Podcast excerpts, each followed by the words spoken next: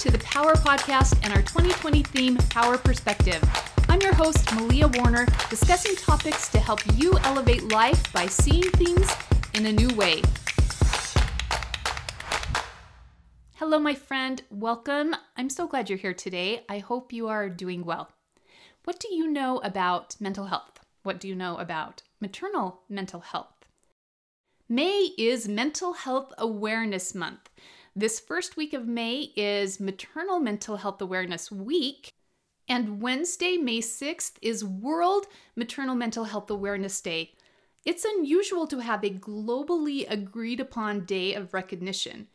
These are important issues, and that's why today in episode 68, we are talking about three mistakes we often make in our approach to mental health. And this episode turned out to have so much content that I'm actually going to divide them into two episodes and break them up into two weeks. I like to keep the episodes around 20 minutes and under 30 minutes. So anything that goes over 30 minutes, I just go ahead and divide into two episodes if I can. So today's episode is going to cover the first of these mistakes and then tune in next week for numbers two and three. But I will go ahead and introduce them all today. Maybe you don't make these mistakes. I'm sorry if I've falsely caught you up in my net of hasty generalization. If so, bravo for you. But most of us have been raised with images and stigmas surrounding mental health, which cause our instinctive first responses to be unhealthy and to actually compound the stigma and complicate the issues. Perhaps I should say these reactions aren't mistakes so much as they are misunderstandings. Most of us respond to mental health issues in the only way we know how, in the way we've been programmed. But Maya Angelou says, when you know better, you do better. And that's the goal of today's episode is to increase our perspective about the way we tend to respond to mental health issues so that we can be more conscientious and move out of our old programmed or trained responses and step into more proactive, more effective responses. Sound like a plan? First, I have to say right off the get go, you know that I don't love the term mental or mental health. It's just such an old term. It carries so much baggage. It's been negatively stigmatized for years and years. So, I actually think our first mistake, although this isn't an official one of the three, is to keep calling it mental health. But I'm not in charge of naming global awareness months or coining new social terminology. But just know that when I say mental health, what I'm talking about is healthy brains healthy hearts, healthy minds. Our brain is an organ. Our heart represents feelings, emotions. Our mind represents our thoughts. And to me, these three elements constitute what is commonly referred to as mental health. So, throughout the episode and throughout the month, when you hear the term mental and mental health, think of the health of your brain, heart, and mind, as well as the health of the brains, hearts, and minds of your loved ones. So, with that foundation clarified, let's dive in and examine our trained instinctive reactions and explore more effective ways to respond instead. Here's a warning this episode is an invitation to be brave, to move forward into courage, faith, and proactive rather than reactive response. To start off with, I'm going to introduce all three, what I'll call the mistakes or misunderstandings, and then we'll go deeper into each of these with stories and examples. Okay, number one mistake or misunderstanding is ignoring the issues. This is when we don't acknowledge, we don't speak about, we pretend it's not there, we sweep it under the rug. The number two mistake or misunderstanding is fear, our instinctive, fearful response. And number three mistake or misunderstanding is the instinct to try to fix it. This is forcing the get well. We need to get you better. We need to fix you. Something's wrong. We need to fix it. Before going in depth on these issues, I need to say that a lot of things have been coming together for me in preparation for this episode. I've wrestled a bit with the script. It's an important topic. I want to say things with sensitivity and compassion. I'm certainly no expert and definitely not a spokesperson for the universal mental health human experience. I don't speak for anybody other than myself. My goal here is simply to do my best to share some thoughts and observations, some perspective. If it's helpful to you, awesome. If not, please find what works for you.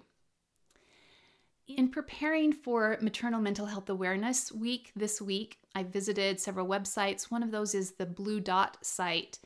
And on that website, there is a wall of remembrance, um, mothers that have passed away due to complications of postpartum depression. Or these days, it's called perinatal mood and anxiety disorders, a term which I dislike even more because for me, these issues have nothing to do with being in a bad mood. That's ridiculous. A mood has nothing to do with it, but that's a topic for another episode. But in any case, I was visiting this wall of remembrance and reading the profiles of these beautiful mothers who are no longer with us, and every single one of them have left behind at least one child, and in many cases, several children, and usually a spouse.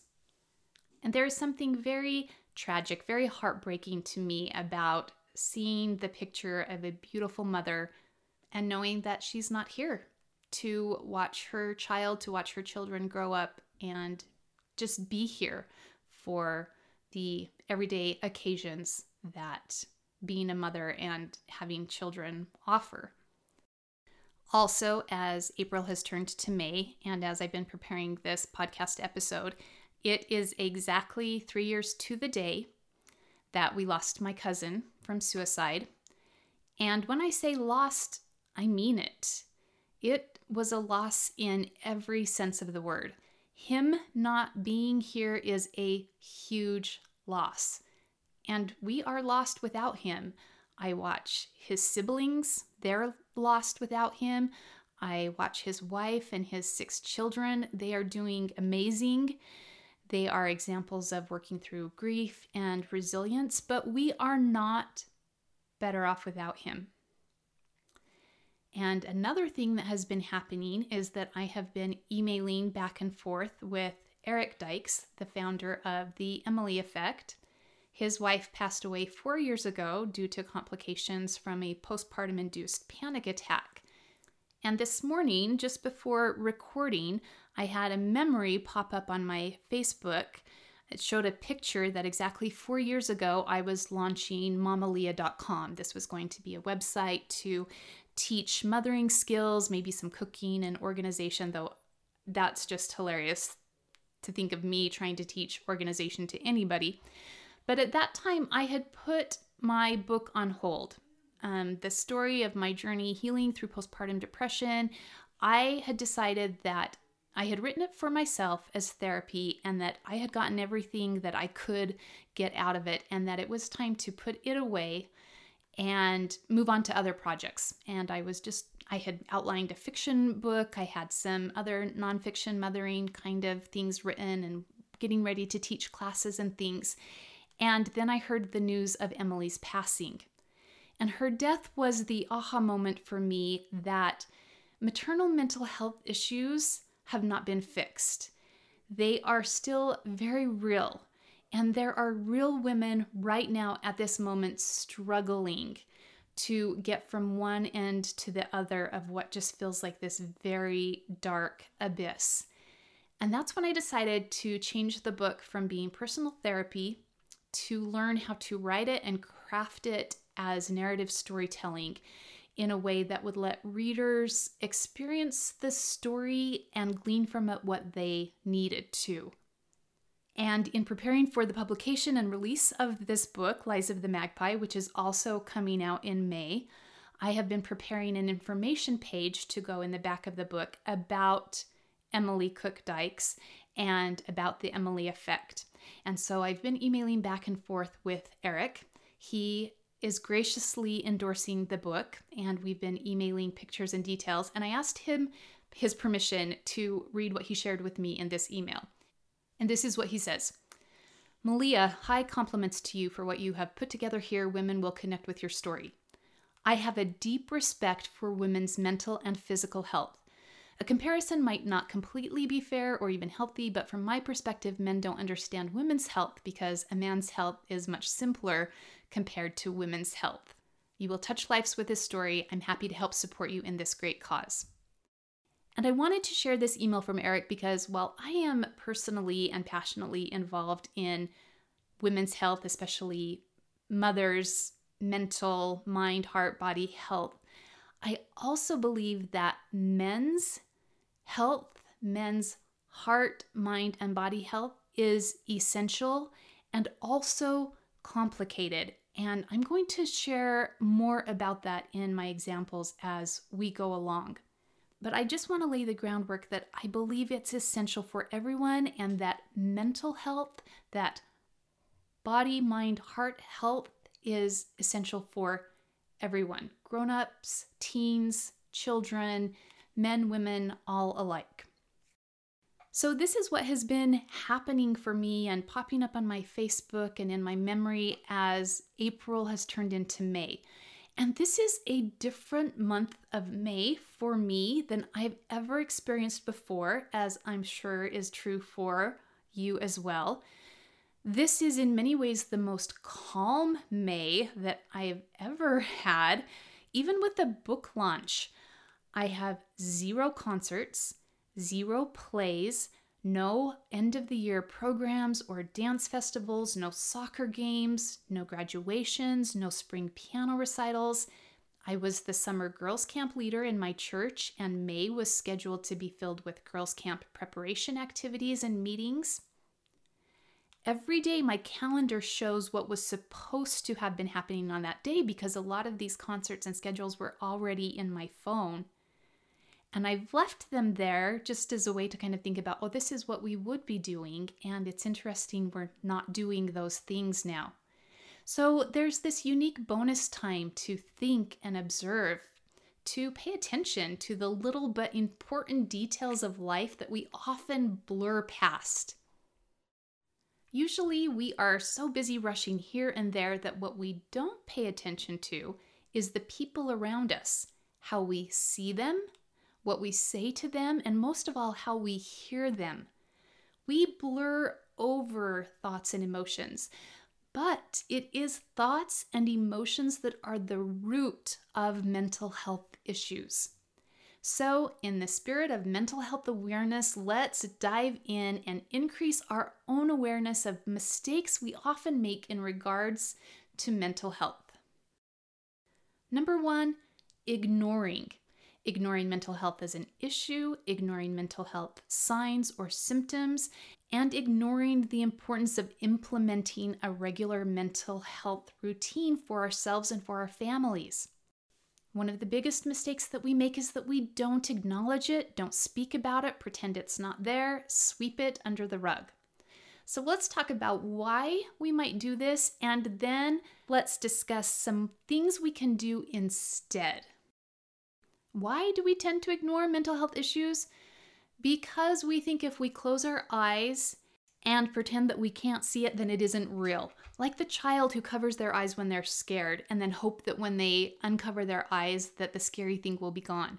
But it's false to think that if you ignore it, it will go away on its own.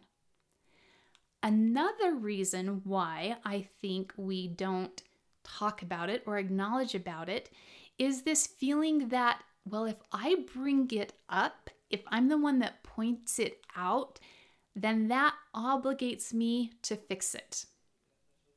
If I call attention to it, then it's my job to provide the solution to take care of it.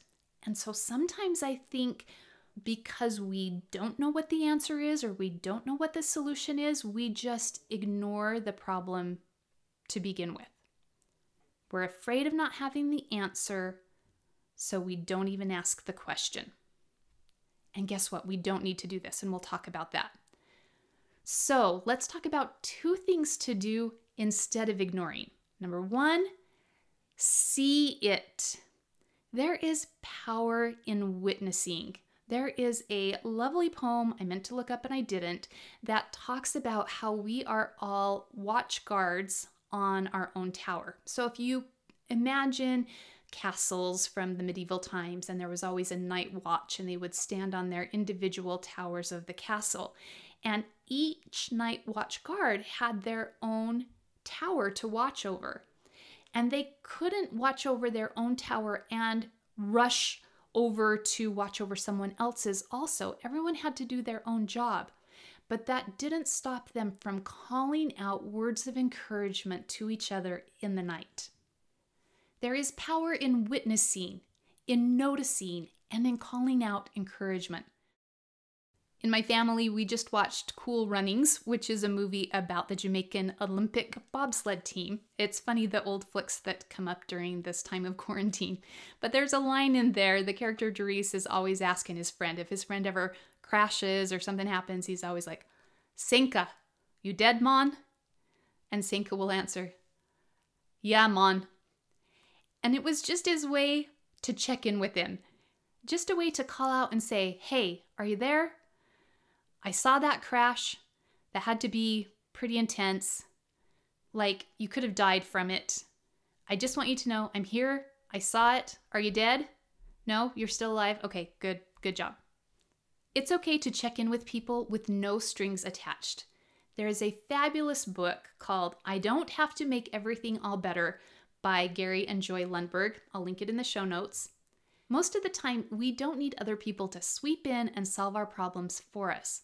But it is always helpful to know that someone is aware of us and aware that we're struggling, that we're doing hard things. We don't need them to fix it, but it's powerful when they witness it, when they validate it. This is a helpful tip. Check in with yourself. Are you having a tendency to ignore something, to not bring it up because you're worried that acknowledging obligates you to fix it? That's not true. Acknowledging, validating does not obligate you to take on the problem yourself. This is an invitation to open our eyes and to see what's going on in the lives of people around us and in ourselves too. Just be a witness and know that you witnessing may be all the encouragement another person needs. So, number one is to see it Number two is to say it. This year, my husband and I registered for an annual pass for the online master classes. I signed up to watch because there are so many writing classes from great authors like Judy Blume and Neil Gaiman. And to date, I have not watched a single writing class. What did I watch? We watched Chris Voss's class on the art of negotiation. So, Chris Voss says that a key in negotiation, which I think really applies here to our response to mental health issues, is labeling negative emotion. In the class, Voss explains how the brain amygdala is the source of all emotions, and that brain scans show that when a person labels a feeling, the tense brain activity relaxes. So if you say something simply like, it sounds like you're mad. Sounds like you're really down. Sounds like you're feeling hopeless. Sounds like you're feeling things are out of your control. Simple observations and saying this helps the person to increase their own self awareness and to also pay attention and label what it is that they're feeling. I'm going to refer you back to episode number 13, way back, which is entitled The Power of Naming. This is a fun episode to go to after you finish this, and you get to hear a flashback from your childhood listening to the little golden book audio of the Rumpelstiltskin story. There is power that comes in being able to name something. Think about this and just observe this. Notice this in your life in the days and weeks to come. Do you not mention things or name things because you might be afraid that you won't know what to say? This goes back to thinking that if we acknowledge something that we also have to have the answer to it. And so sometimes we won't bring it up because we don't know the answer. The truth is, we don't have to know the answer. In fact, the best thing we can do is to not give people answers, to not try to thrust upon them what we think our best solution for them would be. The best thing we can do is to empower them to find their own answers, to solve their own problems. In the movie A Beautiful Day in the Neighborhood, which is about children's television host Fred Rogers, the character of Mr. Rogers, played by Tom Hanks, says, If it is part of life, then it's okay to talk about it. If you can mention it, you can manage it. If it's mentionable, it's manageable. Often, what opens the door and puts people on the path to finding their own solutions is mentioning it. So, what I'm offering here as a more courageous response to our instinct to ignore issues is to see it and say it and stop there. We don't have to fix it. We can be an encourager, a supporter, even a cheerleader, while our friend or loved one does their own work as night guard on their own tower. Hi, it's Malia. Thank you for tuning in. We are at the end of our 20 minutes, so we are going to stop part one right here. We will pick up next week, next episode, with common mistakes number two and three. So I'll meet you back here next week for the continuation of three common mental health mistakes. Until then, be safe, stay healthy, have a good maternal mental health awareness week, and I will meet you back here for the next episode. Bye bye.